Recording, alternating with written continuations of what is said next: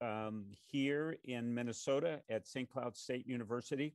My name is Mark Ritchie, and I have the honor of serving as president of Global Minnesota, which is a 70 year old World Affairs Council based here in Minnesota that reaches around the world with our message of advancing international understanding and engagement.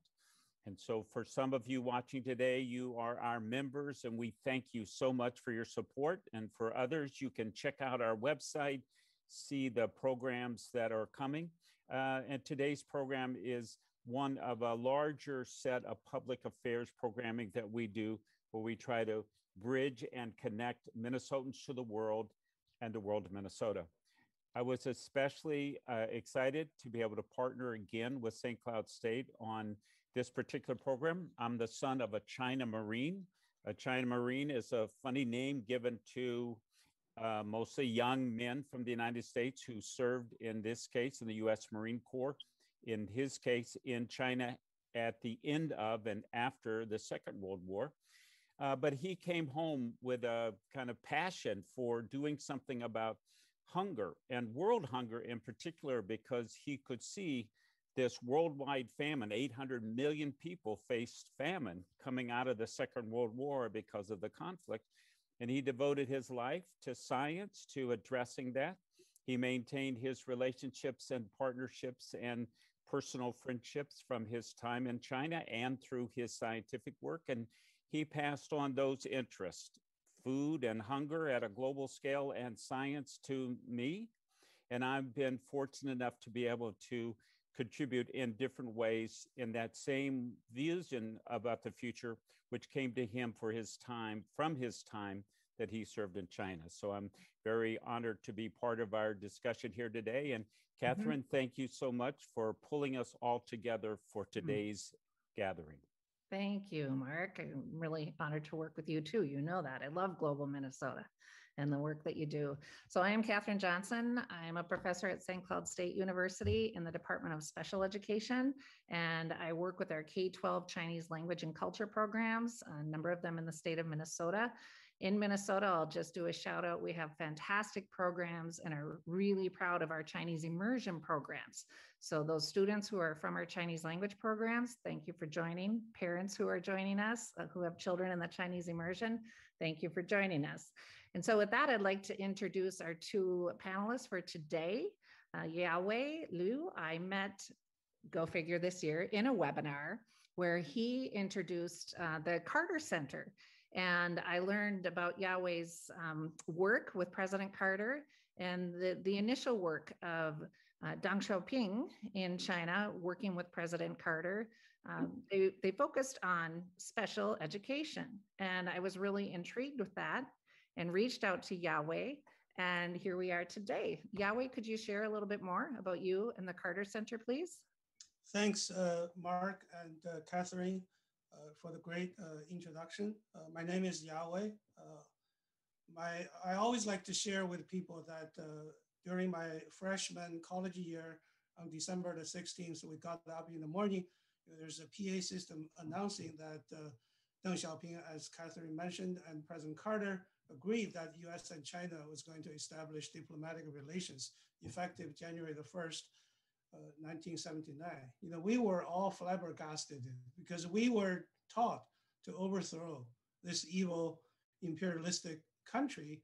So we couldn't figure out why the two countries decided that they need to have full diplomatic relationship. You know, over the years, of course, we have learned uh, the meaning and significance of the two countries coming together. You know, coming together has become the anchor for peace and prosperity for both countries and for Asia Pacific region. I also have very special connection with Minnesota. You know, as Mark is the global Minnesota's chairman, uh, my home province, Shaanxi province, is a sister province and state with Minnesota. So even when I was, you know, in the, I think it's second year of the college, I learned that Minnesota is our sister state, but don't know have no idea when I will be able to visit you know, this sister state. And then in the summer of uh, 1988, I was able to go to Minnesota and worked at the I just checked on Google. The name of that medical center is called St. Joseph's Medical Center in Brainerd. I work for Sister Vivian, you know, just to check on if all the doctors working for the hospital has has insurance. But you know, my American mom and American dad used live in Brainerd, where I learned about American values. You know, I visited the soup kitchen. I, I uh, spoke at the local uh, club, and and uh, I understand you know why Americans are so kind because you know my mom and my dad, both of them, uh, passed away now.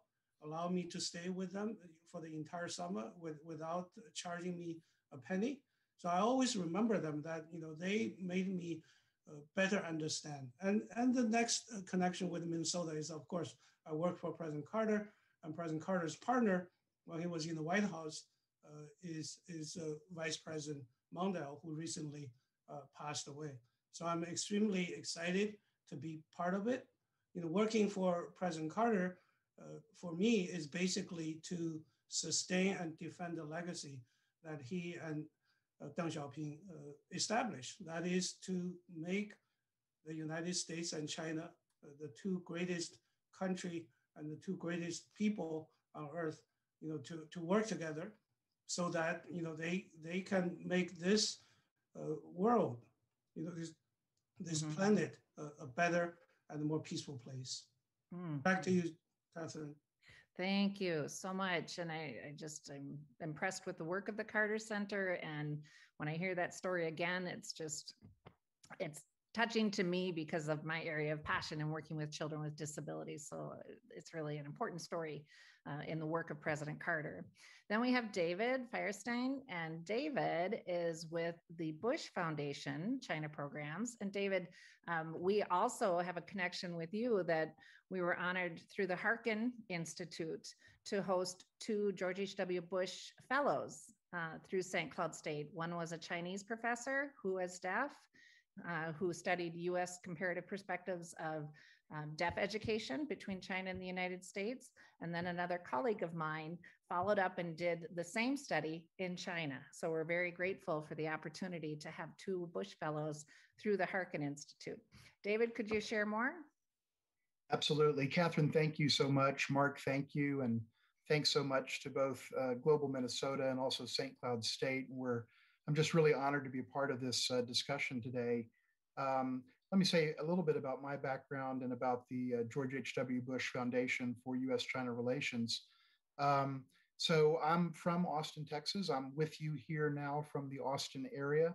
I wish we could be in person, and I hope we'll have a chance to do that sometime, sometime in the near future. Um, but I'm from Austin. I went to undergraduate in Washington, D.C. at Georgetown University, came back here to UT for graduate school. And then I entered the United States Foreign Service uh, in 1992. And for 18 years, I served as a US Foreign Service officer.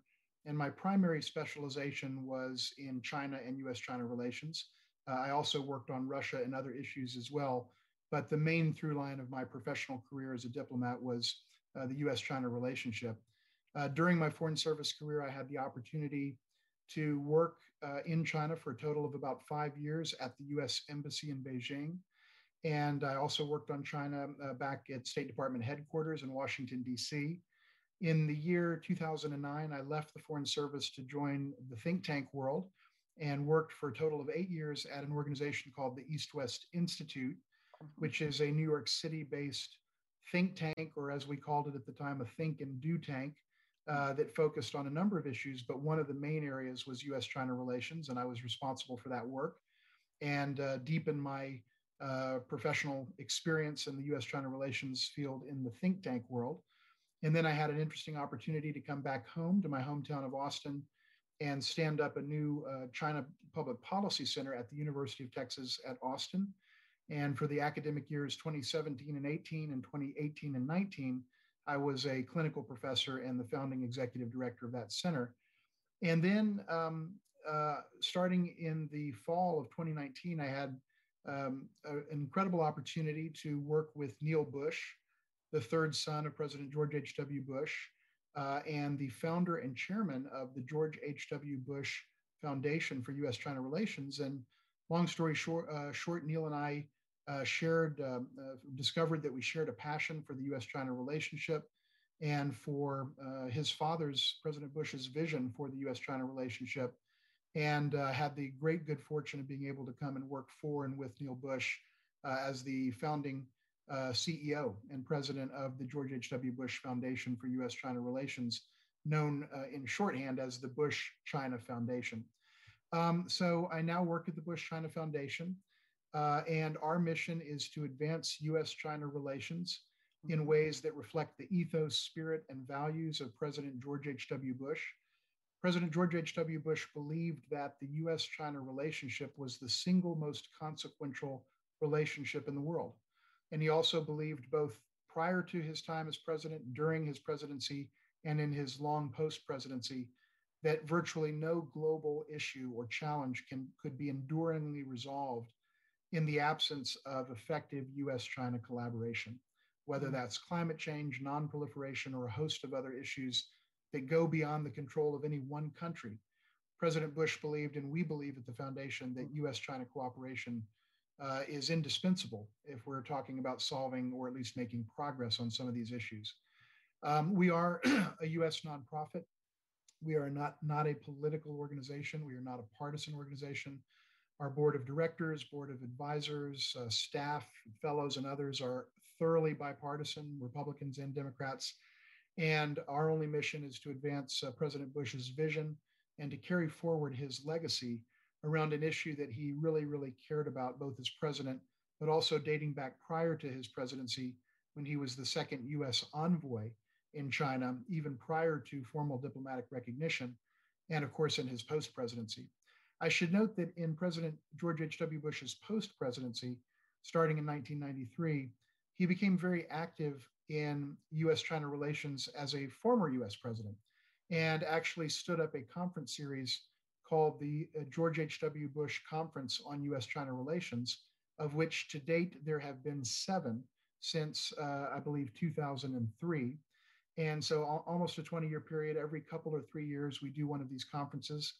And President Bush himself was deeply involved in that. And as his health declined over the years, his son Neil Bush took over that mantle. And we now carry forward those conferences um, at the Bush China Foundation. I want to note one last thing before I um, kind of some, uh, conclude my brief introductory remarks. And that is um, that we have tremendous respect for President Carter and his incredible and monumental um, achievement as US president in presiding over the US side of the process that led to normalization uh, on January 1st, 1979, as my good friend uh, Yao-Wei just recounted. And I want to note uh, that the first ever George H.W. Bush Award for Statesmanship in US China relations we conferred to President Carter in the summer of 2019 uh, as a salute to his visionary leadership uh, and uh, incredibly uh, deft work in normalizing with Deng Xiaoping the US China relationship for the first time uh, subsequent to 1949. It was an incredible achievement, and we at the Bush China Foundation uh, absolutely respect and admire President Carter for what he achieved and uh, honored that with the first ever George H.W. Bush Award for Statesmanship. So, um, Yao-Wei is a great friend, a tremendous China scholar, and uh, I'm very proud to be able to collaborate with him. And again, Catherine, with you and with Mark, uh, for what I think will be a great discussion today on US China and on China issues. Thank you. Excellent.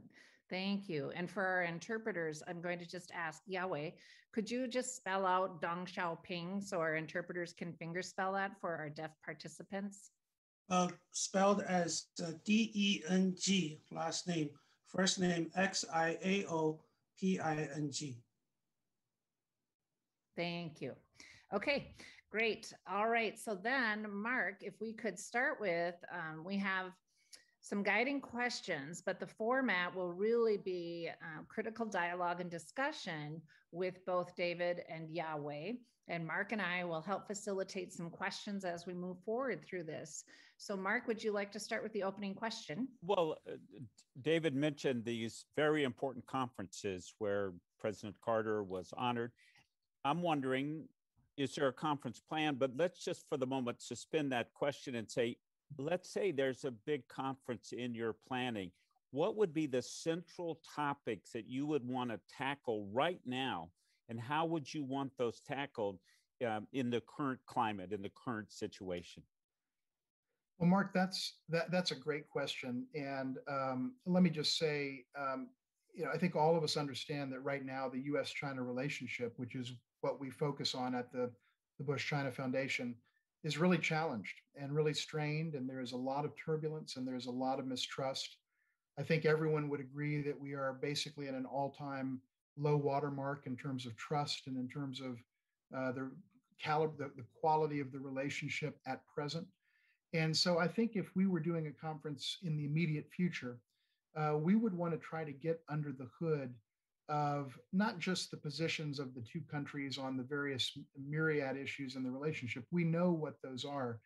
I think what we would try to do is facilitate a really honest and open conversation between um, you know, significant voices on both the US side and the Chinese side, thoughtful voices to get under the hood and say, what are the assumptions that we're making about each other? Are those assumptions accurate? What are our assessments of the other side's intentions? Are those assessments accurate? Are we in the United States understanding China correctly? Is China understanding us correctly? And if not, how are we off?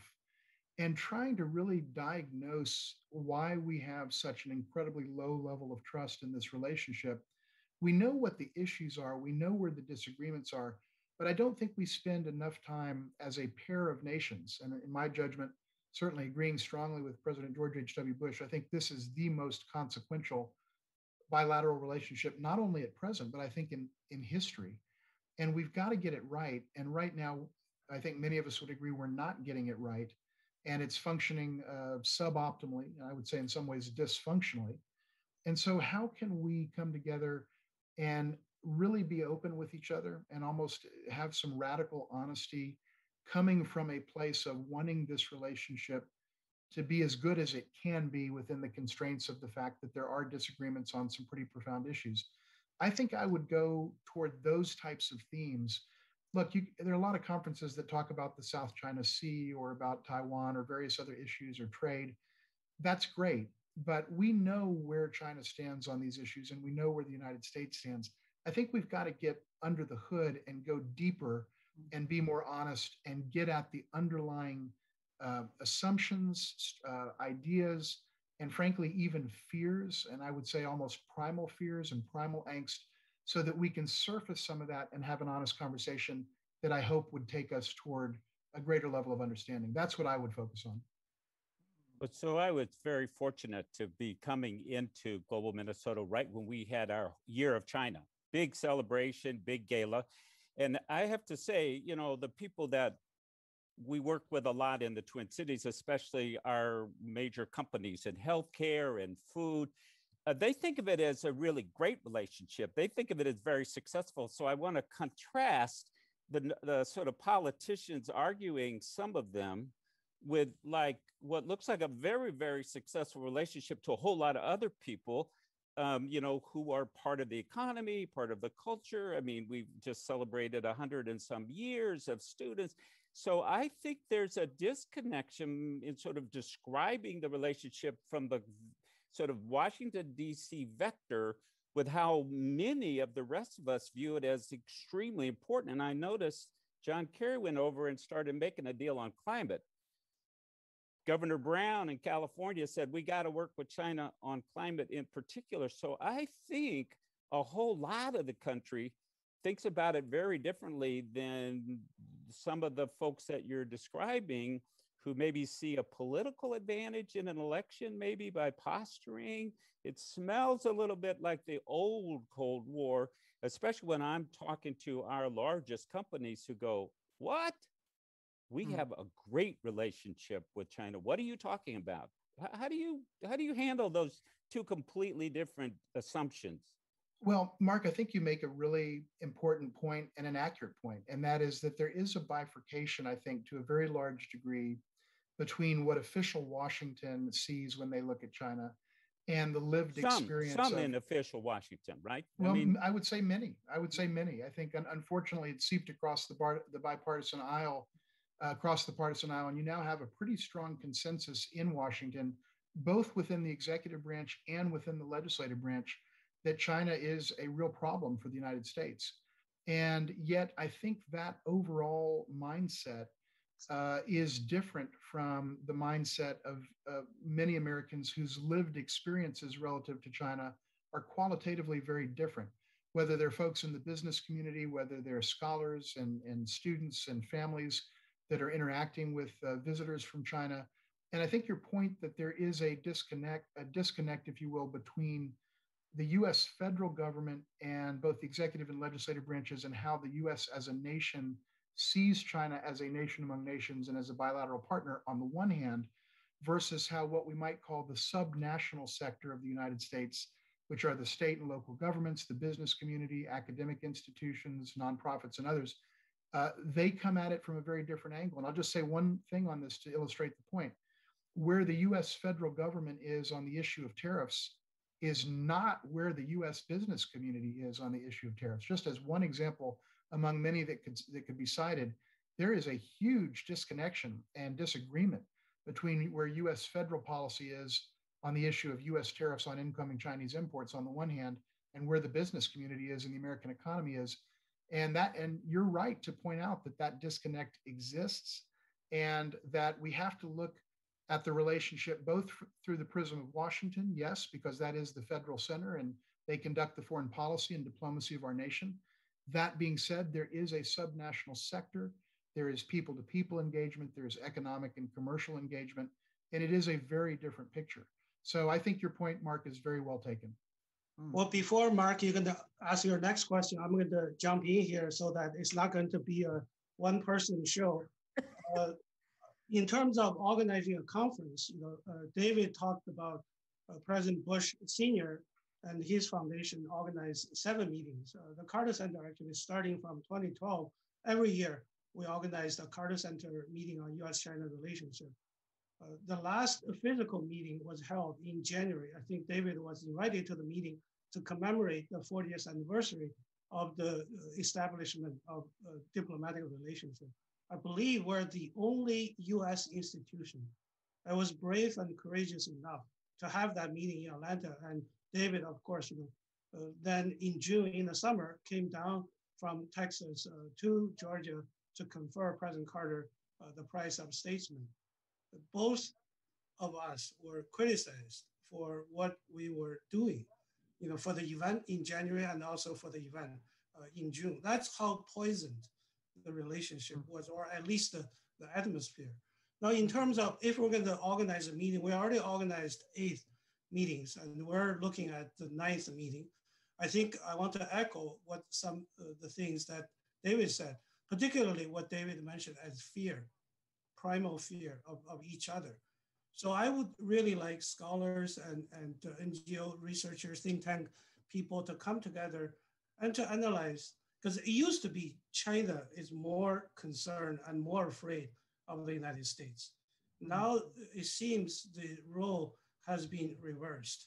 It is mm. the Americans, the American government, members of Congress, that they're so afraid of, of China, so much so that they believe that China's United Front activities here in the US are undermining American values and probably will eventually destroy the American democracy. You know, I, I think that's totally paranoid and irrational, uh, have nothing uh, to support that kind of fear. You know, mm. China is in no position uh, to undermine the American values. China is in no position uh, to destroy the American democracy system. Only Americans themselves, as what we saw on January the 6th, that you know they are themselves are destroying. And many Americans, I think today, are still in that process of, of destroying the American democracy.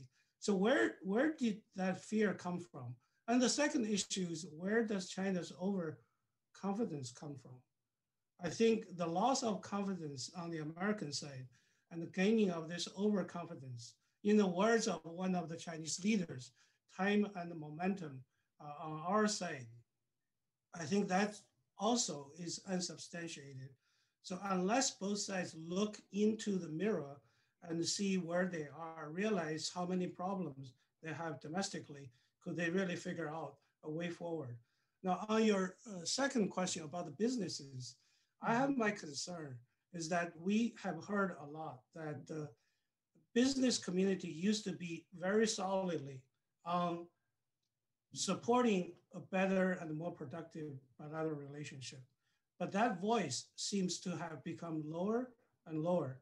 Just use the example of, of Minnesota, you know, Cargill, uh, 3M, and, and other multinational companies. You know, as, as leader of global Minnesota, you probably have daily conversation with them. You know, mm. I haven't heard them coming out to say, we want this business. You know, we want the tariff to be removed. Now, Biden is more than 100 days into his administration. The tariff is still there. As David said, the business community is against the tariff.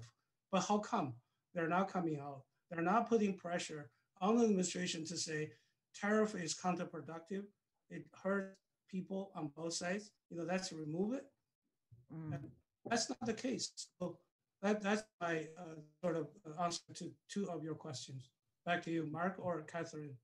Yeah, I guess one point that I'd like to just pull out a little bit more is um, Yao-Wei, you alluded to the fact we need more researchers, we need more scholars to figure out where is that value added benefit of the relationship and how do we strengthen that. Uh, but there are challenges within education relationships. And so, if both of you could talk a little bit about uh, the value of education and people to people exchange, what those challenges are, and yet where's that value added benefit that we really need to strengthen for knowledge development, knowledge mobilization on either climate issues or disability issues or whatever the issue may be that we share among our common humanity. Well, would you like to? Yeah. Yeah, I, I think me myself is the walking example of the value of educational exchange. You know, I mm-hmm. came here to study first at University of Hawaii, and then went to uh, Emory University, and and of course, you know, I, I stayed here, and now I'm a bridge uh, between the, the the two countries, and there are a lot of people like me. You know, half a mm-hmm. million, maybe close to two million uh, Chinese who came here to, to study. I, I guess we'll be able to find more uh, from the US Census is how many uh, immigrants like me are, are foreign born, you know, how many of them actually came from China. And, and I, I don't think we can ever exaggerate the, the value of higher education exchange or education exchange in general, you know, yeah. from elementary school to the middle school and all the way, you know, to college and, and then to postgraduate studies. Uh, I, am not going to emphasize on that. What I want to emphasize is there are problems uh, from, from both sides uh, that are becoming hurdles to a, a, a growing exchange uh, of educational uh, studies. So the, the first I, I, think is, is on the uh, on, on the China side is restriction of American scholars when they go to do research in China or when they publish articles about China, if they're deemed to be critical of China, sometimes they get punished, you know, they lose their visa. But I, I guess, you know, the onus is more on, on the US side. As I mentioned, you know, whether this is caused by the fear, the fear of Chinese American, Chinese students coming here, Chinese scholars coming here, and then they're becoming so-called non-traditional collectors of intelligence. Mm. You know, I, I, think, and, and we saw in the past four years, uh, you know, restrictions that those Chinese students, you know, whose undergrad uh, was in universities that supposedly to have better or closer relationship with Chinese military, they lose their visas. U.S. canceled the Fulbright uh, program. Uh, U.S. also abolished the Peace Corps program, and and and even today, I, I think the Biden administration has removed some of the visa restrictions, but it's not like a open door yet, you know, to welcome the, the Chinese. So this kind of catching the spy, uh, perceiving Chinese students and scholars all as potential spies have planted fear in the heart of Chinese scholars who, who, who may want to come over here, but particularly to the parents of Chinese students. Mm. I think the last time the statistic of how many uh, Chinese students are here right before pandemic in 2019 November is basically close to 400,000. The third issue is uh, fewer American students go to study in China. They go to Europe, they go to uh, other parts of the world, but they don't go to China. Uh, of course, you know, environmental, air pollution, you know, these are concerns, but China's restriction on freedom of speech, China's blocking, you know, all the social media platform, Google is another concern. And, and of course, you know, the, the, the worsening, the deterioration of the relationship between the two countries have also contributed to that. So we'll have to see once both countries agree to lift travel ban, we'll see how, you know, the real status or, you know, where uh, the, the problem is and then start uh, figuring out solutions to that. Back to mm-hmm. David.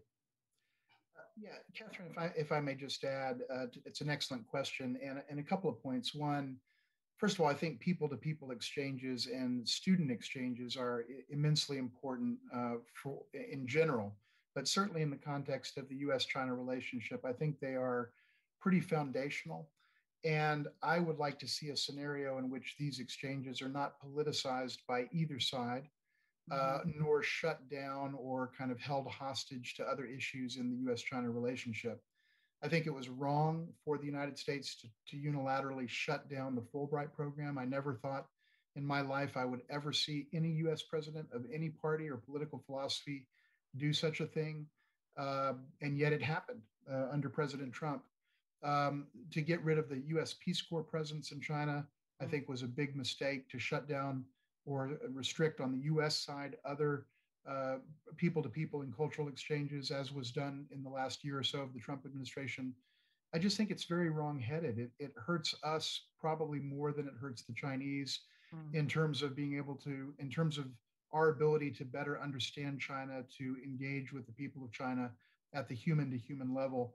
And I think, um, you know, the Biden administration, in my judgment, would be wise to restore the Fulbright program, restore the Peace Corps presence, assuming it's still welcome, get the other cultural exchange programs up and running again, um, and get student visa issuances in terms of US visas for Chinese students back up to something more approximating the historical numbers. Uh, just to give you a specific data point, in the second half of US fiscal year 20, which is the period from April 1st to September 30th of the year 2020, it was the final six months of that US fiscal year, the US visa issuances for Chinese students dropped exactly 99%. Exactly 99%. From 80,000 in the previous period to 800, 800 visas in that six month period issued to Chinese visas. We've got to go back in the other direction. One of the things that people lose sight of is that um, foreign students, including those from China, but not limited to those from China, play an incredibly important role in the U.S. economic, um, in the U.S. economy and the U.S. research and development process. A lot of the hard science and innovation breakthroughs that we see on U.S. campuses are generated by hardworking graduate students, both American and foreign, including from China, including from India, Korea, and elsewhere. And the notion that by shutting down Chinese students uh, getting into the United States that we're somehow helping ourselves is absolutely misguided and just dead wrong. It's not how the US economy works. We depend on uh, this expertise um, in our graduate programs and in the STEM uh, areas and so on for the research and development that makes us the number one economy in the world. And mm. we turn off that spigot at our own peril. So I think we're we need to depoliticize these exchanges it is absolutely also fair to say that China has at times politicized them as well. And I think China is just as wrong to do that as the United States is when we do it. But I will say, uh, Catherine and Mark uh, and Yao-Wei, that one of the things that has really concerned me about what we saw, particularly during the four years of the Trump administration, and some of this lingers on into the early days of the Biden administration, is that we seem to be adopting some of China's worst practices as best practices to be emulated. Mm-hmm in terms of creating restrictiveness around exchanges uh, and being, quote, paranoid about exchanges. And it's wrong when the Chinese come at it that way, but it is just as wrong when we come at it that way. and it's utterly contrary to our values. And I'll say one last thing on this. Um, Yao-Wei mentioned um, the topic of um, uh, the um, the notion that China is trying to insidiously uh, influence U.S. discourse. U.S. Favorable sentiment toward China is currently at an all-time low of about 20%, as measured by Gallup and Pew. China's absolutely failing when it comes to the notion of uh, influencing US discourse. If that weren't so, China wouldn't be at 20% in the United States. So, so much for the idea that somehow our country is suffering devastating hits from Chinese propagandists. If, if that were so, China wouldn't be at 20%. So, let's get serious about what the issues really are and how we can better understand each other. Exchanges are an integral part of that. And we, as, as Yao-Wei very rightly noted, we should never be afraid of the competition in the marketplace of ideas. Never. Mm. We should compete robustly. We should be confident ourselves. We were confident when we were dealing with the Soviet Union, and this is not a new Cold War, but when we were confident we were deal- when we were dealing with formidable competitors geopolitically, we have lost some of our confidence. And I think it's it's baffling to those of us that um, grew up in an America that was far more confident about our ability to win in the marketplace of ideas. I hope we get back there. Mm, thank you. Yeah, I agree. And I love my job in a higher ed institution. And uh, the value of having Chinese students on our campuses is priceless for what they contribute, what they learn. And then when we bring our students to China, we bring as young as eighth graders to China, um, hopefully starting next year again. Um, but it's life changing for them and uh, you know hopefully they will be the next generation that will serve as advocates for promoting uh, areas of collaboration. Uh, so, Mark, would you like to ask another question followed well, up on that? The, the, big one that's been in the papers because of the overall uh, course of the year is the US China agreement on climate. It's certainly been the case that California has been actively working on climate issues with counterparts in China, but uh, that agreement, which then helped move the dial in Paris and hopefully helps move the dial in Glasgow. I'd like to hear uh, Yao-Wei and David's ideas about how does an issue like climate give us some step, stair steps uh, to uh, a higher order of engagement. David, you want to go first? Uh, sure, I'd be happy to. Thank you, Yao-Wei. And, and Mark, thank you for the question. Um, yeah, in short, I would say um, just to, to take a step back and, and, and point out something that I think uh, does represent a significant tonal departure, at least, and it is it's it's not inconsequential uh, in the Biden administration's approach to China relative to the Trump administration's.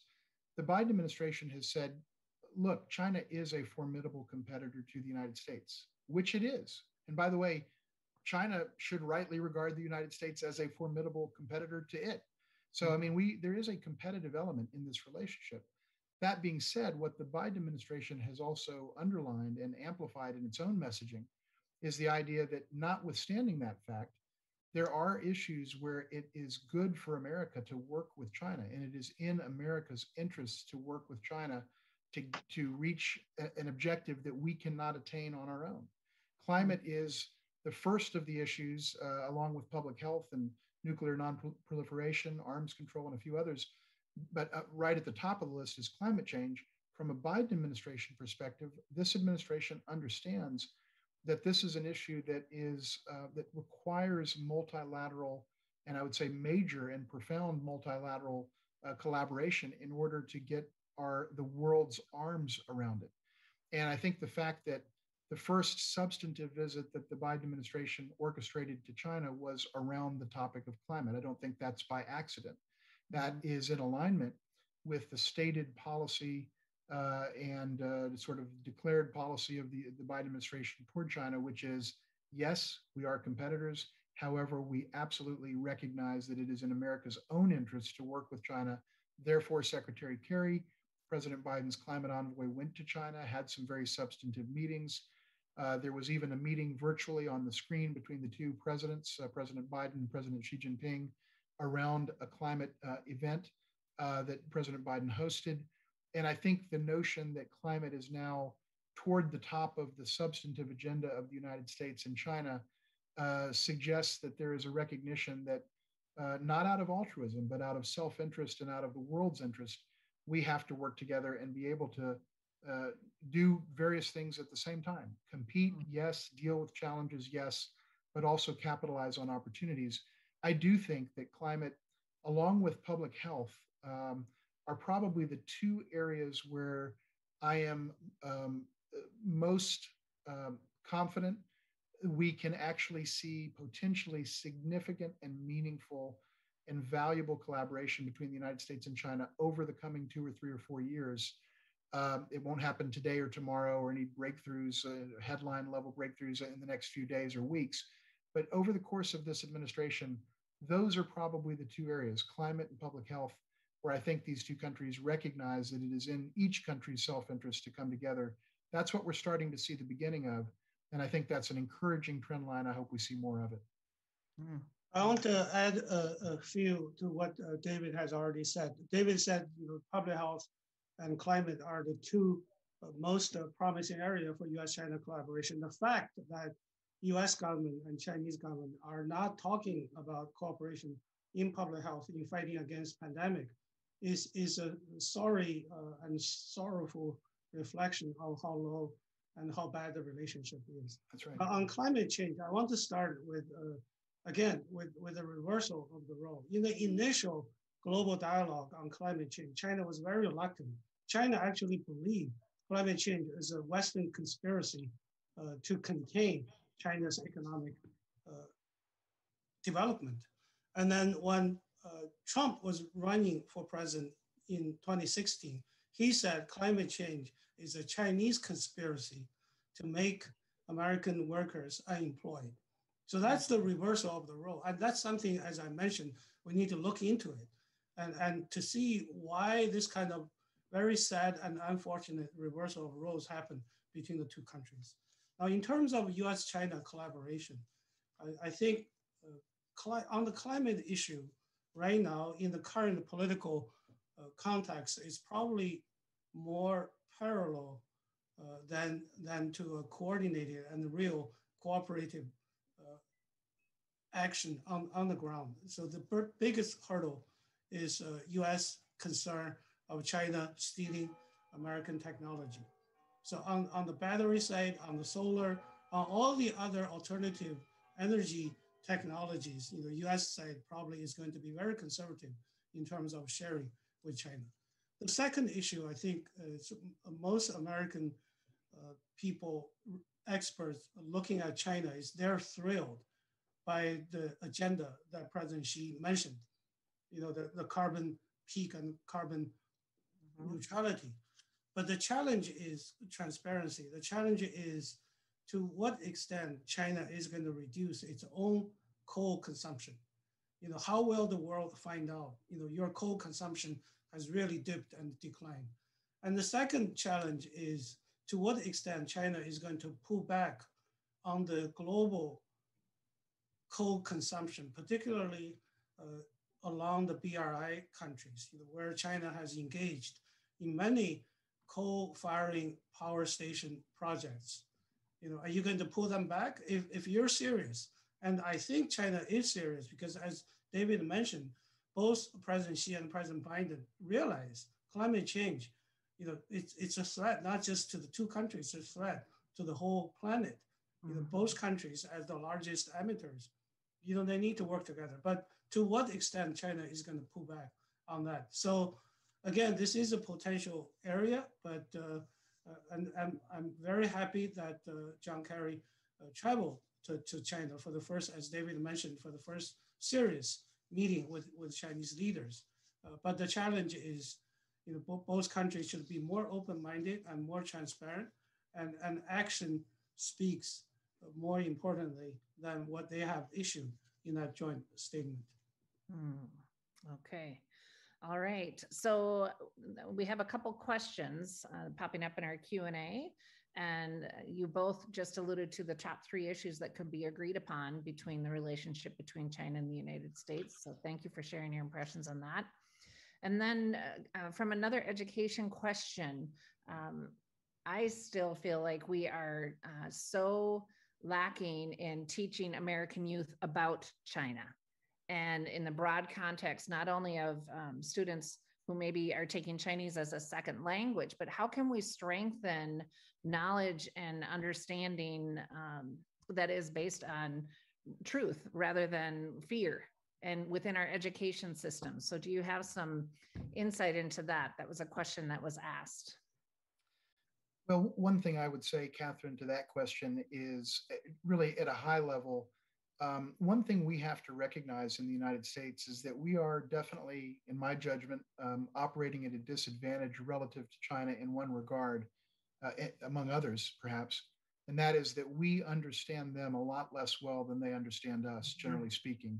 Right. Um, yes, there are folks in China that don't know a lot about us, and there are a lot of folks in this country that don't know a lot about China. Um, but on the whole, uh, I would say we have to acknowledge that the, that generally uh, Chinese understand this country a lot better. They're more exposed to it. They can talk about our political process to a greater degree than many of us can talk about the Chinese political process, uh, social uh, developments, popular culture, and so forth and so on. Uh, part of that is because the US is the dominant country in the world and the world's only superpower, and we have a soft power like no other country in the world. We have the NBA and Taylor Swift and so on and so forth. That all being said, the fact is we are behind the curve. And I think um, it is in our country's interest to educate uh, young people in this country as to uh, the world generally, mm-hmm. but in particular, uh, China's very disproportionate role and importance in the 21st century world. Uh, mm-hmm. it's the number two economy by as measured by gross domestic product. It'll soon be the number one economy, not by per capita measure, but by the overall volume of its economic uh, product. Uh, it is a behemoth economically. It is a global power in a variety of different ways. Still not a superpower as we would define the term, but it is an incredibly important place. We have to know more about it. We've got to educate our young people uh, about uh, you know this really important country of 1.4 billion people. Uh, mm-hmm. we have to produce a lot more Chinese uh, language learners and foreign language uh, speakers in general uh, in this country. Um, we're lagging a lot of our fellow um, Western allies in terms of, of foreign language knowledge. And we certainly lag China in terms of reciprocal understanding of their language and culture. And all of that is really important. Uh, and I think we need to focus on it. I mean, China is a very formidable competitor to the United States. It is also an indispensable partner for both reasons. We have to know more about this particular country than we do at present. Let me also make one other point.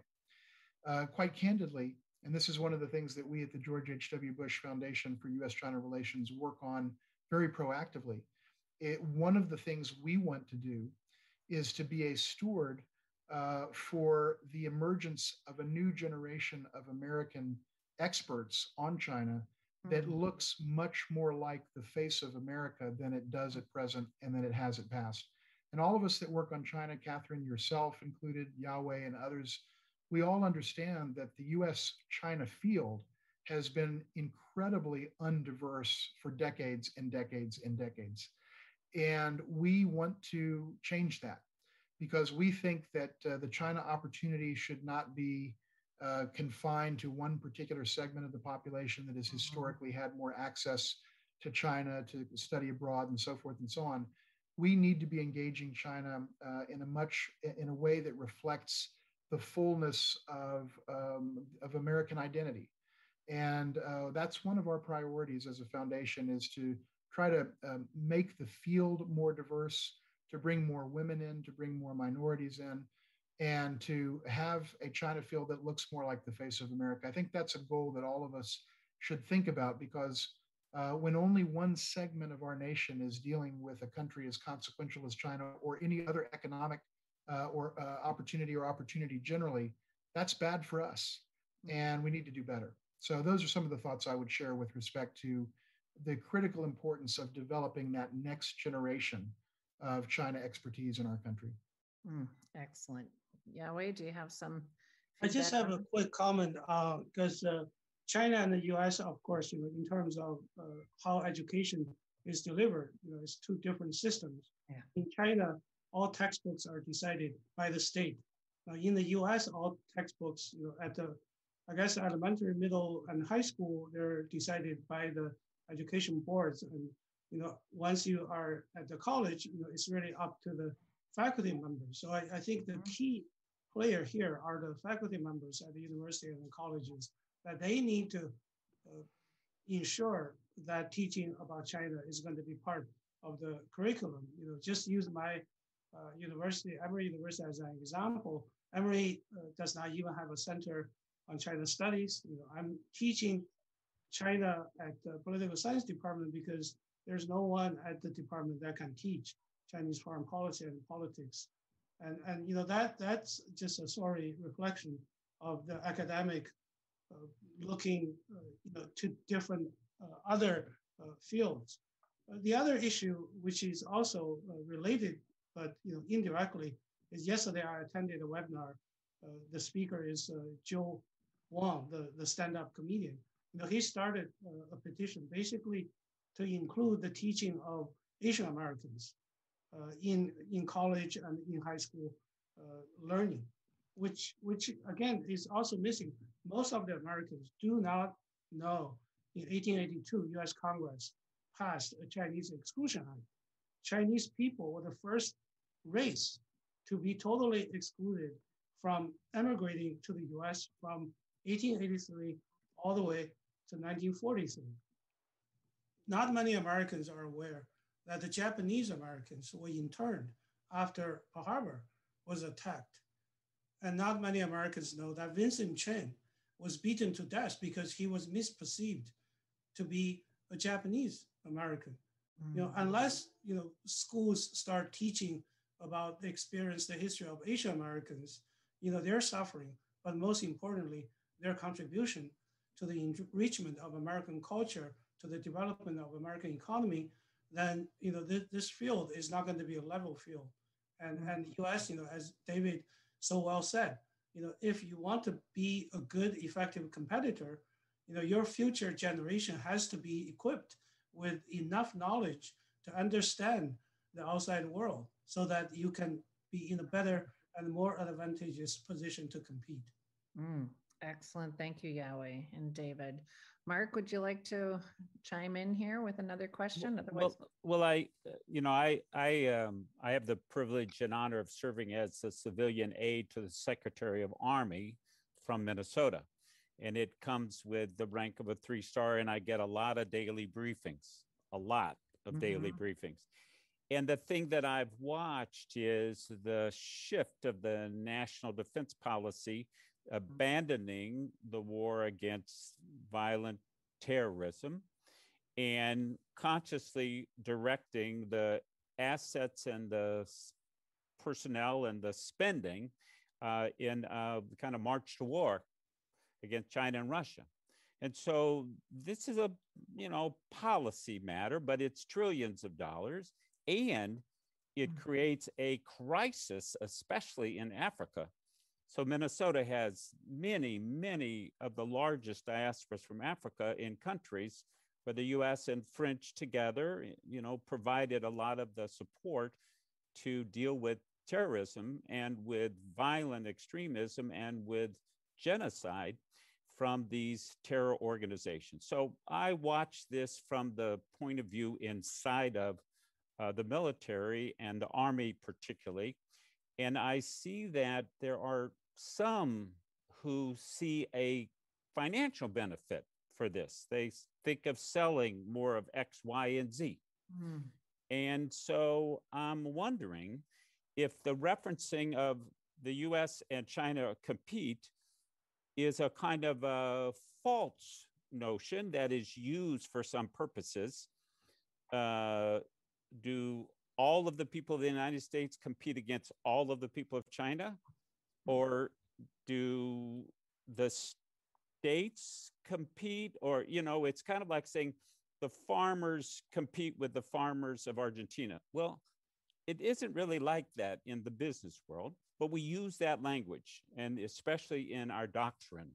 We talk about uh, you know sometimes it's peer competitors and sometimes it's peer adversaries and you know it's language of war. So i'm sort of wondering from Yao-Wei and david is there something that your organizations are doing to help the scholars and the experts and the media and stuff lift up a conversation that stops saying america competes with china and starts unpacking wait a minute wait a minute farmers we seem to be feeding china. China seems to be buying our food. Wait a minute that seems like a good thing.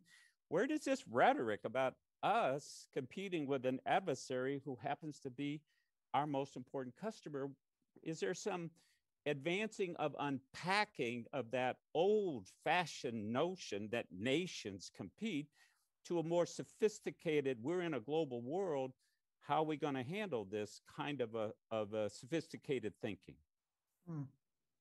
Mark, um, it's a great question. Let, let me say a couple of things about it. Um, one, I think there is um, there is a twin truth. There's a double truth at the core of this relationship that, in my judgment, the Chinese better understand both elements of than we do. And that is that it is true that in a variety of important areas, including broadly the economy, but also specifically technology and certain sub areas of technology in the economy, it is true that the United States and China are formidable competitors relative to each other. That is not an inaccurate framing in my judgment. In fact, I would say, and I often do say, China is the most formidable national competitor that the United States will ever face in the lifetime of every American who draws breath today, including an infant born in Minneapolis at this moment. That is true. But what is also true is that China is an indispensable partner to our nation, whether we like it or not. And both of those things are true at the same time. And uh, we don't seem to be very good as a nation these days at accepting the, the duality and, of that truth. Uh, we tend to have a lot of people embracing one side or the other. And lately, mostly embracing the notion that China is a formidable competitor or worse without realizing that there is another side to the ledger and that China, even after three years of the trade war, is still our nation's uh, third largest trading relationship and still vital to our prosperity, vital to our nation's economy, vital to our producers, and the list goes on. And we forget that there are multiple elements to this picture. So, um, that's the first point that I want to make. I think China understands that better than we do, and it allows them to calibrate their approach to us in a way that is, in, in many ways, less emotional and more focused on bottom line interests. Whereas what we've seen in the last several years, and particularly under the Trump administration, is a far more ideological approach um, that is predicated on the notion that China is the formidable competitor or enemy but not rec- not uh, duly recognizing of the fact that China is also a critical partner. The other point that I want to make is that a lot of um, going to your point about the premises and the framing of China in Washington and perhaps in the military industrial complex, essentially, what you're really talking about, uh, the folks that perhaps have a vested interest in framing China as, quote, an enemy or adversary because there may be reasons why that makes sense politically or in terms of their own financial interests, et cetera. It's certainly a legitimate argument to make. Um, but one thing that I think that that I see that I think we need to uh, sort of lay bare and surface is the fact that a lot of US policy toward China today is predicated on incorrect understandings and assumptions about China's strategic intentions. And it is causing us to veer off course. And I'll just give you one example. There are a couple that could be noted. But I think a lot of official Washington, both in the executive branch and, and in, perhaps especially in the United States Congress, and it's across the partisan aisle right now, didn't used to be, but it is more so now than it was a few years ago, is the idea that China is trying to supplant the United States as the world's only superpower. And Washington doesn't agree on much, but they agree on that, and they're dead wrong. That's not what China is seeking to do. But that's what Washington thinks China is seeking to do. And therefore, it gives rise to a whole set of policies and countermeasures that are predicated on the idea that that's what China is trying to do. If we're wrong about the fundamental assumption, our policy is going to veer off course. And I think that's what we've uh, that's what we've seen.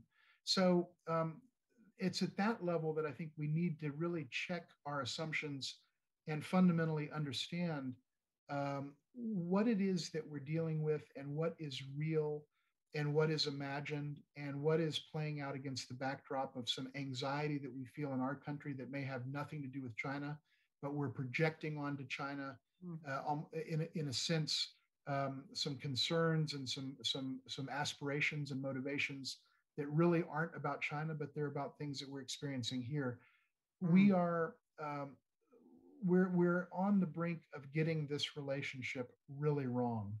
And as I know that President George H.W. Bush, uh, were he alive today, would look at this and and and say we are not on the right track, not as measured uh, from a Chinese uh, met- set of metrics, but as measured from a US set of metrics and what is in our national interest.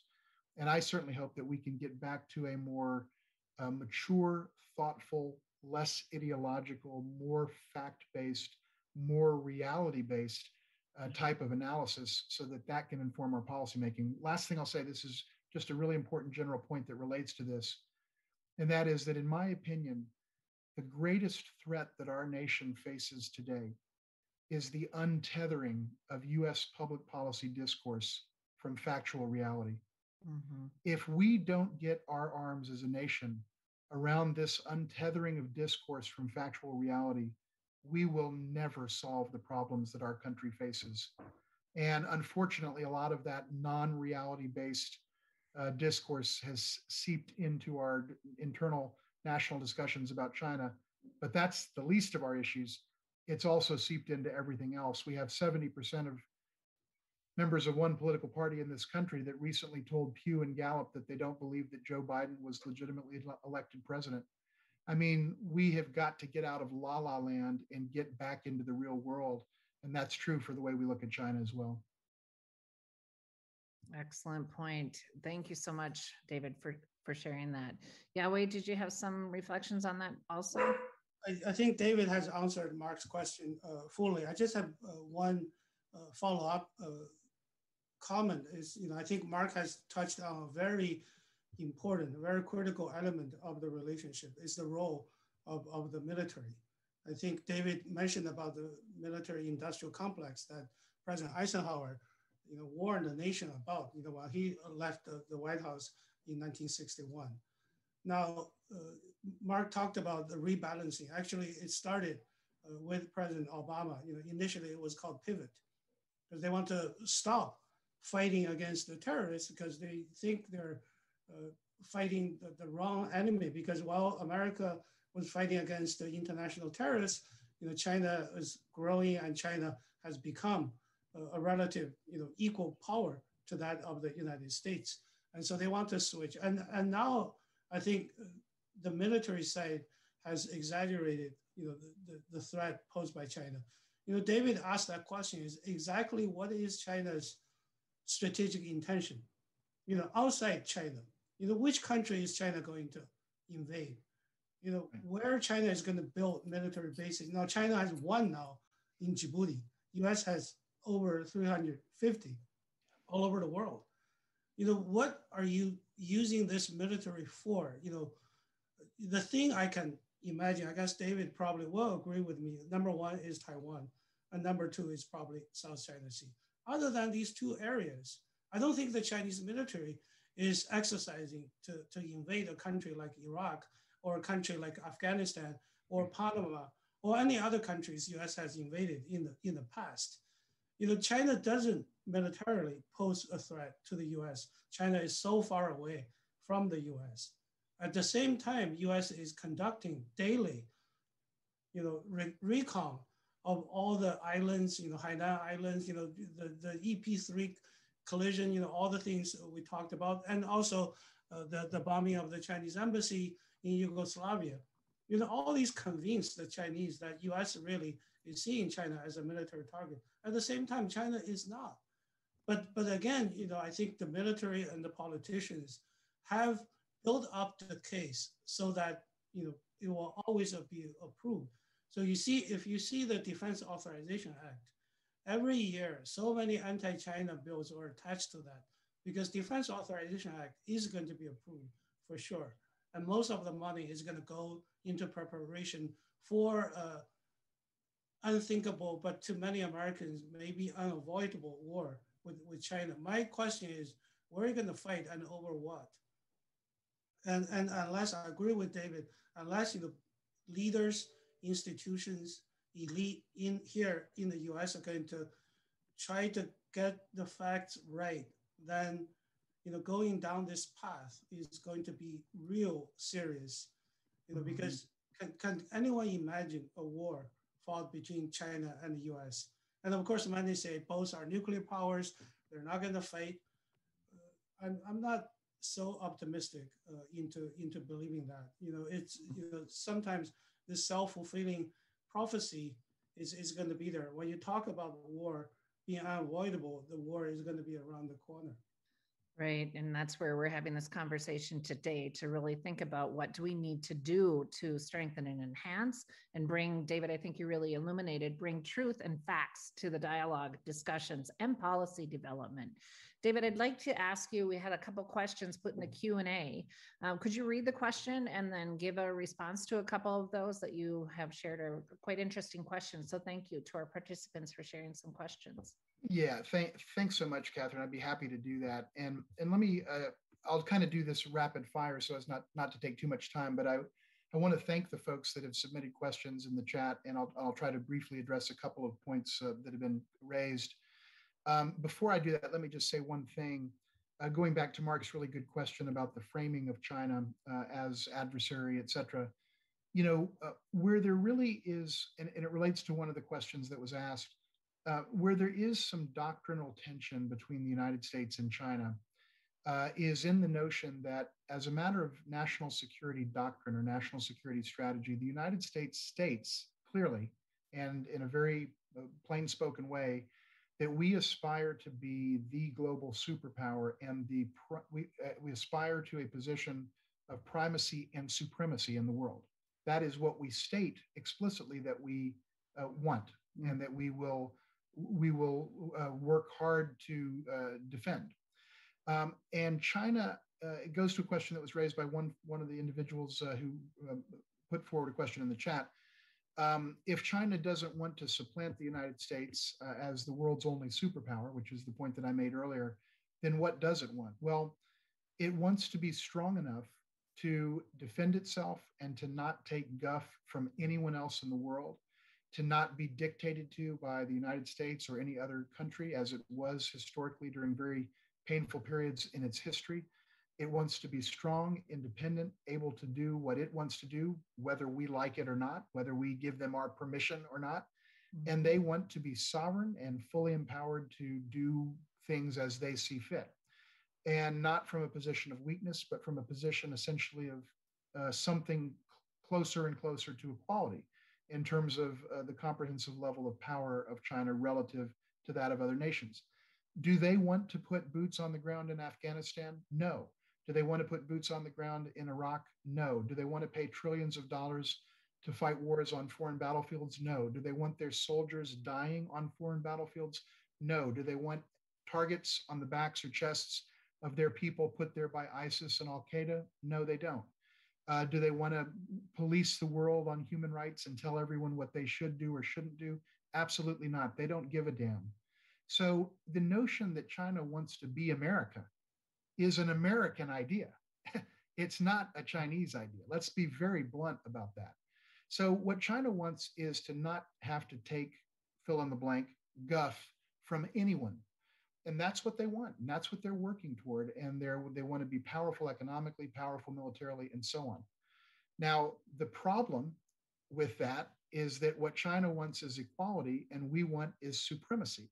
So at the theoretical level, there is doctrinal and structural tension, structural tension between the United States and China. And one doesn't have to say who's right, who's wrong. These are national objectives, they're fine. But there is tension between them. And that's why there is an element of competition and an element of structural tension between our countries. Very briefly, just on a couple of points that have been raised. Um, so, um, someone asked, would it be better to take human rights off the table since both countries um, have their own issues to account for? I think that's a really interesting question. Let me just say a couple of things. Uh, it broke my heart as an American uh, when I saw President Trump on the debate stage uh, in a presidential debate, unable to condemn white supremacy. Mm-hmm. And we're going to lecture China on how China treats its ethnic minorities. And we have a sitting president that can't condemn white supremacy. Mm-hmm. The hit to US credibility on that was devastating, just as it was when President Trump referred to American media, uh, our fellow Americans, as quote, enemies of the people. How are we going to go to China and talk to them about media freedom when the sitting US president in the Oval Office says that American journalists are enemies of the people. So the hit to our credibility on human rights was devastating. And uh, I think human rights is an important area for America and for Amer- American foreign policy. But I do think that we have to uh, not self inflict wounds upon ourselves uh, in terms of credibility because uh, it shatters our ability to speak persuasively and compellingly and authoritatively to countries like China or others that's what I would say on the particular topic of human rights. And let's also recognize that uh, if even a so called tough president of the United States could make a difference on human rights, then China wouldn't have the human rights issues that it does right now. Our ability, whether we like it or not, to affect what happens in China is nil. Should we speak out on these issues? In my judgment, yes. Do we have any hope of fundamentally changing China's behavior? Within its sovereign boundaries? The reality is obviously no. If Trump could have done it, he would have, but he didn't because most of these things in recent years happened on his watch. Um, on the issue of um, the uh, question about uh, is there an element of the United States that is, and I'll, I'll just stop here at this one because I don't want to hog too much more time, but is there an element uh, of the United States uh, that is perhaps um, feeling a sense of poignancy and loss around quote loss of empire and is that coloring some of our thinking about china? Very thoughtful question put forward. Uh, i think there is um, an element of a lack of confidence a, a, loss of confidence a loss of confidence in our ideas a loss of confidence in the free market that was always the driving economic force for nature uh, for our nation and that made us the number one economy in the history of the world we now have legislation winding before Congress, uh, winding through Congress that uh, that would actually have the U.S. government telling companies where to source their stuff from and where not to source their stuff from. I mean, we're now doing central planning in this country. Ronald Reagan would turn over in his grave, as his daughter Patti Davis said publicly uh, some a couple of years ago. This is not who we are as a country, and yet this is the path that we're going down. Mm. So the bottom line is, um, yes, I think a lot of what we're seeing in terms of China or that we think we're seeing is really about us. And, and I think a lot of it is about the severe hits to factual reality uh, that we see in our nation's life right now. And there's a lot of angst in this country, and we're taking it out as a nation on China. But the real issues and the real challenges are within us. Mm. Well stated. I might need to quote you in some publications that I do. Thank you, David. Yao-Wei, do you have any comments to respond on that topic? Yeah, just uh, very quickly on the issue of human rights. I think uh, Kissinger wrote in his book on China, he said it will be un-American uh, if U.S. Uh, stop caring about you know how the Chinese government is run and how the government treats its own people. So it's uh, unthinkable for Americans not to talk about China's human rights, for Absolutely. Americans not to talk about how the CCP is illegitimate. Uh, but I, I, think the issue, the challenge here is both sides should be humble. Both sides should be keenly aware that you have your own deficiencies. You can keep talking about the human rights issue of the other country. You know, U.S. obviously is talking about it. China every year issues a white paper on American human rights, civil rights issues. So you can keep talking, but the thing is, you need to delink it from other sanctions. You know, U.S. is mm-hmm. really a, a, country in the world that sanctions just about every other country under the sun. You know, to indicate you know its superiority morally or otherwise. You know, I, I think that's a very uh, counterproductive approach. So both countries should have full discussion of human rights of each other's deficiencies in their human rights and other areas But I Mhm. think more on the American side. I think China largely has done a very good job in terms of not intervening in American domestic affairs, although many Americans disagree with that, particularly uh, the so-called United Front activities in China. But you know, not to use these issues to become a, a weapon to Mhm. punish the other side or to decide uh, the foreign policy threats. Now, Mm. on the other issue that David uh, talked about, you know, U.S. wants supremacy, China wants parity.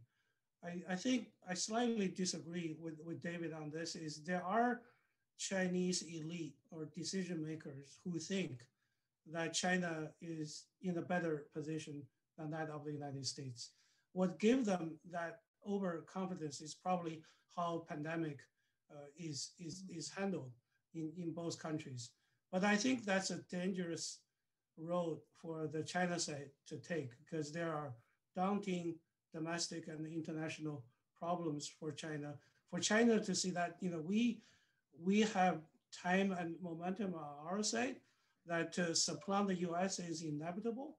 I, I, I think that again, humility is is Mm. very important for, for leaders of both countries. And and and of course I think for President Biden to say everything he does over here is to try to prove democracy works, is trying to Mm. prove that you know US is, is, in a better position uh, than, than than in China. I, I think that's also the wrong road to take. You know, you do your own things. You don't target another country.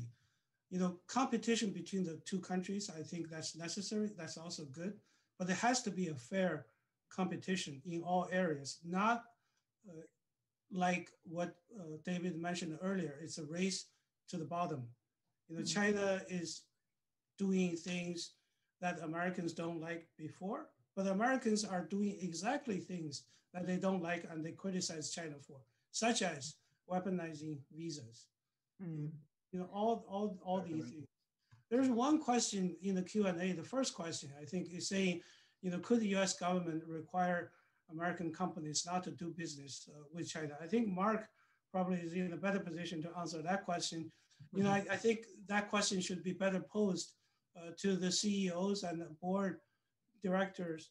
You know, whether they, you know, could U.S. economy really survive if they're only going to limit their business economic connections with countries of democracies?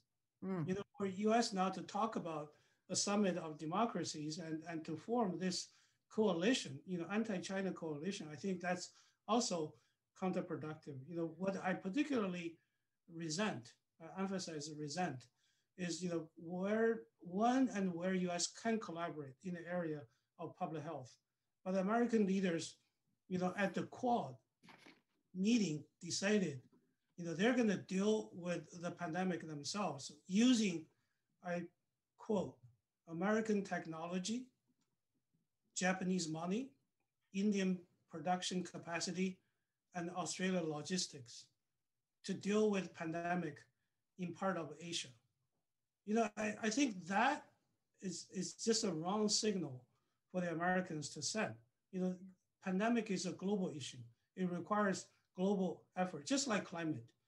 You know, if we don't get these things straight, if you go to these corners thinking there will be a coalition, you know, I want to emphasize what I heard uh, from uh, China in Africa podcast is that when Americans go to African country and say you don't use Huawei technology, not a single leader in Africa say, yes, we're going to jump on your bandwagon. You know, their response is, okay, we're not going to use Huawei. Are you going to give us another one? Mhm. And and you know that that's that's the issue is trying to divide the world into two camps and forcing other countries to choose side. That's Yeah. counterproductive. I, I would say, you know, if you stretch it long enough, it's suicide. It's suicidal, not only for both countries, it's suicidal for global peace and prosperity. Mm. Excellent. And I, I really think you, both of you have really highlighted the interdependency and the interconnectedness between our two countries and provided some ways and feedback for where we need to go in this partnership and relationship. Mark, from your perspective, I really like how you always said, can we just cut off China? Well, I was raised by a China Marine who became a scientist, and he thought the Cold War was stupid from the point of view of trying to solve the problem of hog cholera, which was its own global pandemic. Mm-hmm. And they put 24 years, but they wrote to each other as scientists all over the planet to try to find a solution, and they ultimately did. Mm. And so I think what was said, we just did a World Health Day conference, and we had a mm-hmm. lot of experts, and they basically said, well, you know, whatever they might say in Washington or wherever they meet, the scientists and doctors and researchers here mm-hmm. collaborated very closely with their counterparts in China to get their handles on this problem and to do something about it. So I guess I'm always in favor of the wisdom of the people. My dad, in his pursuit of a solution to a global animal disease pandemic, and the doctors at the University of Minnesota and Mayo and other places in their pursuit of a solution to this pandemic, uh, mm-hmm. that people are going to go do what they're going to do. But I would argue that uh, I would take that little quote and I would think about that quote over the course of thinking about what the last four weeks, five weeks, and what the next three weeks might imply about the capacity of those. Uh, Japan will not even promise to put beds aside in their hospitals for Olympians who come down with COVID because the governors of those states say we don't have enough beds for our own people. Mm. So that's where the money's going to come from. Right. India, what are we talking about? About mm-hmm. the product? What are we talking about? Logistics. Australia is the most closed down country on the planet. And mm-hmm. I've got a sister in law from Australia and a brother that's trying to get there. And everybody, this is a fact. So mm-hmm. if we hear kind of nonsense, we can't just accept it and say, oh, we have to say, you know, that's nonsense. Mm-hmm. Uh, the head of international for the Minnesota Food Company, Hormel, Juan, Juan Carlos Perez from Mexico, he spent 10 years being in charge of marketing inside of China in Shanghai for Black and Decker. So here's a person working in a Minnesota food company who intimately knows the market and the marketplace and whatever in China.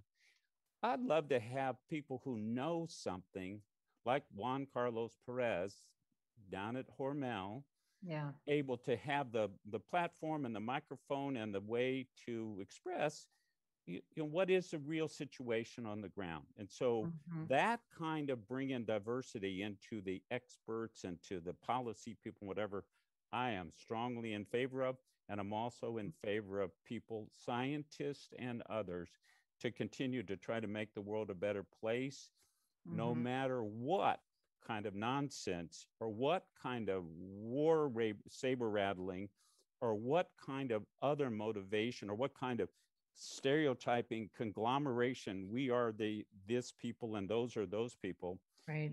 Individuals have to really take this one. And that's what I think has been the important part of Sister City and person to person and international students and people going on Peace Corps and all these other things is mm-hmm. that they say, oh, wait a minute, maybe somebody is just posturing for votes. right, right. Oh, and I having been in running in elected office, I'm afraid I know too much about that kind of posturing. Mm. And so hmm. we have to call it out. Yep.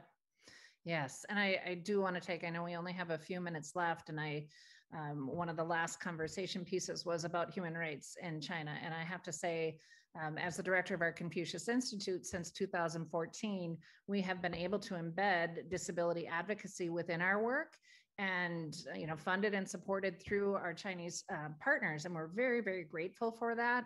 And it just shows again uh, the power of people to people exchange we have a visiting scholar who's deaf here hence how we've worked to make our webinar accessible we have deaf participants and really when we think about diversity equity and inclusion people with disabilities are involved within that uh, whole dialogue and discussion as a priority.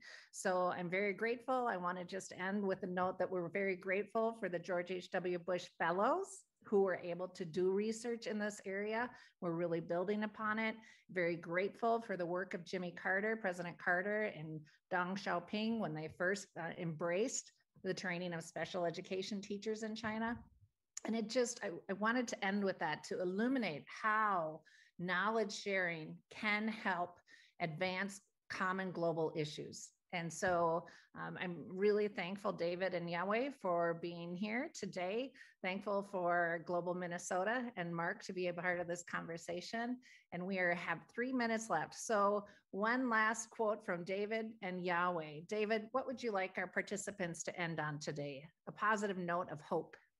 Well, thank you. Um, and again, Catherine and Mark, thank you so much and your organizations for doing this and for the role that you play uh, in Minnesota and as part of our national effort to better understand the world.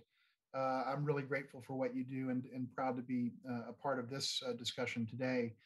Um, look, the bottom line metric for the United States when it comes to China should be how do we best advance our interests? And in my judgment, a dysfunctional US China relationship is bad for one reason, and that's because it's bad for America. It's bad for our, America right now, and it's bad for America over the long term. We have to work um, to get this relationship back on the right track. And our goal ought to be, in my judgment, uh, to create a US China relationship that is functional, constructive, results oriented, mutually beneficial, and politically sustainable. Mm. And I think that is important because it's important for us, for the American people, for our continued prosperity, and for important global uh, causes that are important to our nation and to the world, clim- uh, climate change being among them, mm-hmm. um, global health, nuclear nonproliferation, and the list goes on. Yes, there are challenges and, frankly, some irreconcilable differences between the United States and China on certain matters of policy, but that should not get in the way of our countries finding a way to make this relationship work better for all of us. Because in the end, America can never be all that we were meant to be without China. Hmm. China can never be all that it was meant to be without America. We need each other. There's no two ways around it. And we've got to get this relationship to a better place. I am confident that over some period of time, it won't be immediate, it won't be tomorrow, mm-hmm. but we will get to the right place. And we will work every day at the George H.W. Bush Foundation mm-hmm. for U.S. China relations to try to help do that. Thank you. Excellent. Thank you so much. Yao-Wei, a quick closing thought to help inspire us? Yes, uh, I want to start by saying that being someone who came from China and now a naturalized citizen, I want all the people to look at what China had experienced in its first 30 years, from 1949 to 1979. One, the two leaders, courageous leaders, made the decision to establish diplomatic relations and look at the world in the first 30 years of China. The Korean War, the Vietnam War, you know, the, the conflict between China and, and Russia, and see what happened. So most of the Chinese, educated, informed Chinese, they are keenly aware. I think David said it very well, that they're grateful to what the United States has enabled uh, China to do, because to join the international community community. At the time in 1978, 79, it does require US approval, and President Carter made that decision. Mm. So I think if people look at that, they will realize how important this relationship is and how beneficial this relationship is for both countries and for the world. Now, to maintain or to repair this relationship, very quickly, three things. Number one, as I mentioned earlier, the leaders in both countries need to have a heavy dose of humility when they try to criticize the other side, you know, you need to, to, to be humble. You need to be keenly aware where are you from and you know who you're criticizing, whether you know the things that you're criticizing are mm. also the same problems that you have. Number two is what David has repeatedly emphasized uh, throughout this conversation is leaders and the institutions in both countries need to rely on fact-based approach when trying to understand the intention of the other side. finally, and this is what today's conversation is all about, is when the two governments try to figure out their official relationship, you know, whether it's going to be a new paradigm, new framework, both governments should do everything to allow people to people to interact unfettered, and particularly to create easy and large avenues for young people in both countries to try to understand each other. Empathy and knowledge mm. is the pre prescription to overcome misperception, misunderstanding, and resentment and hostility. Mm. Thank you. Uh, Thank Catherine you. Mark. Thank you. And Cloud for Thank allowing us uh, to talk today. Thanks a, a lot. The Yao-Wei Daweh Show. We're very thankful for this opportunity. We really appreciate and value both of you. All right, everyone. Thank you so much. Thank you to our American Sign Language interpreters, Amy and Jasmine. We appreciate the work that you do by making our webinar accessible. All right, everybody. Bye bye. Thank you. Thank you very much. Thank you.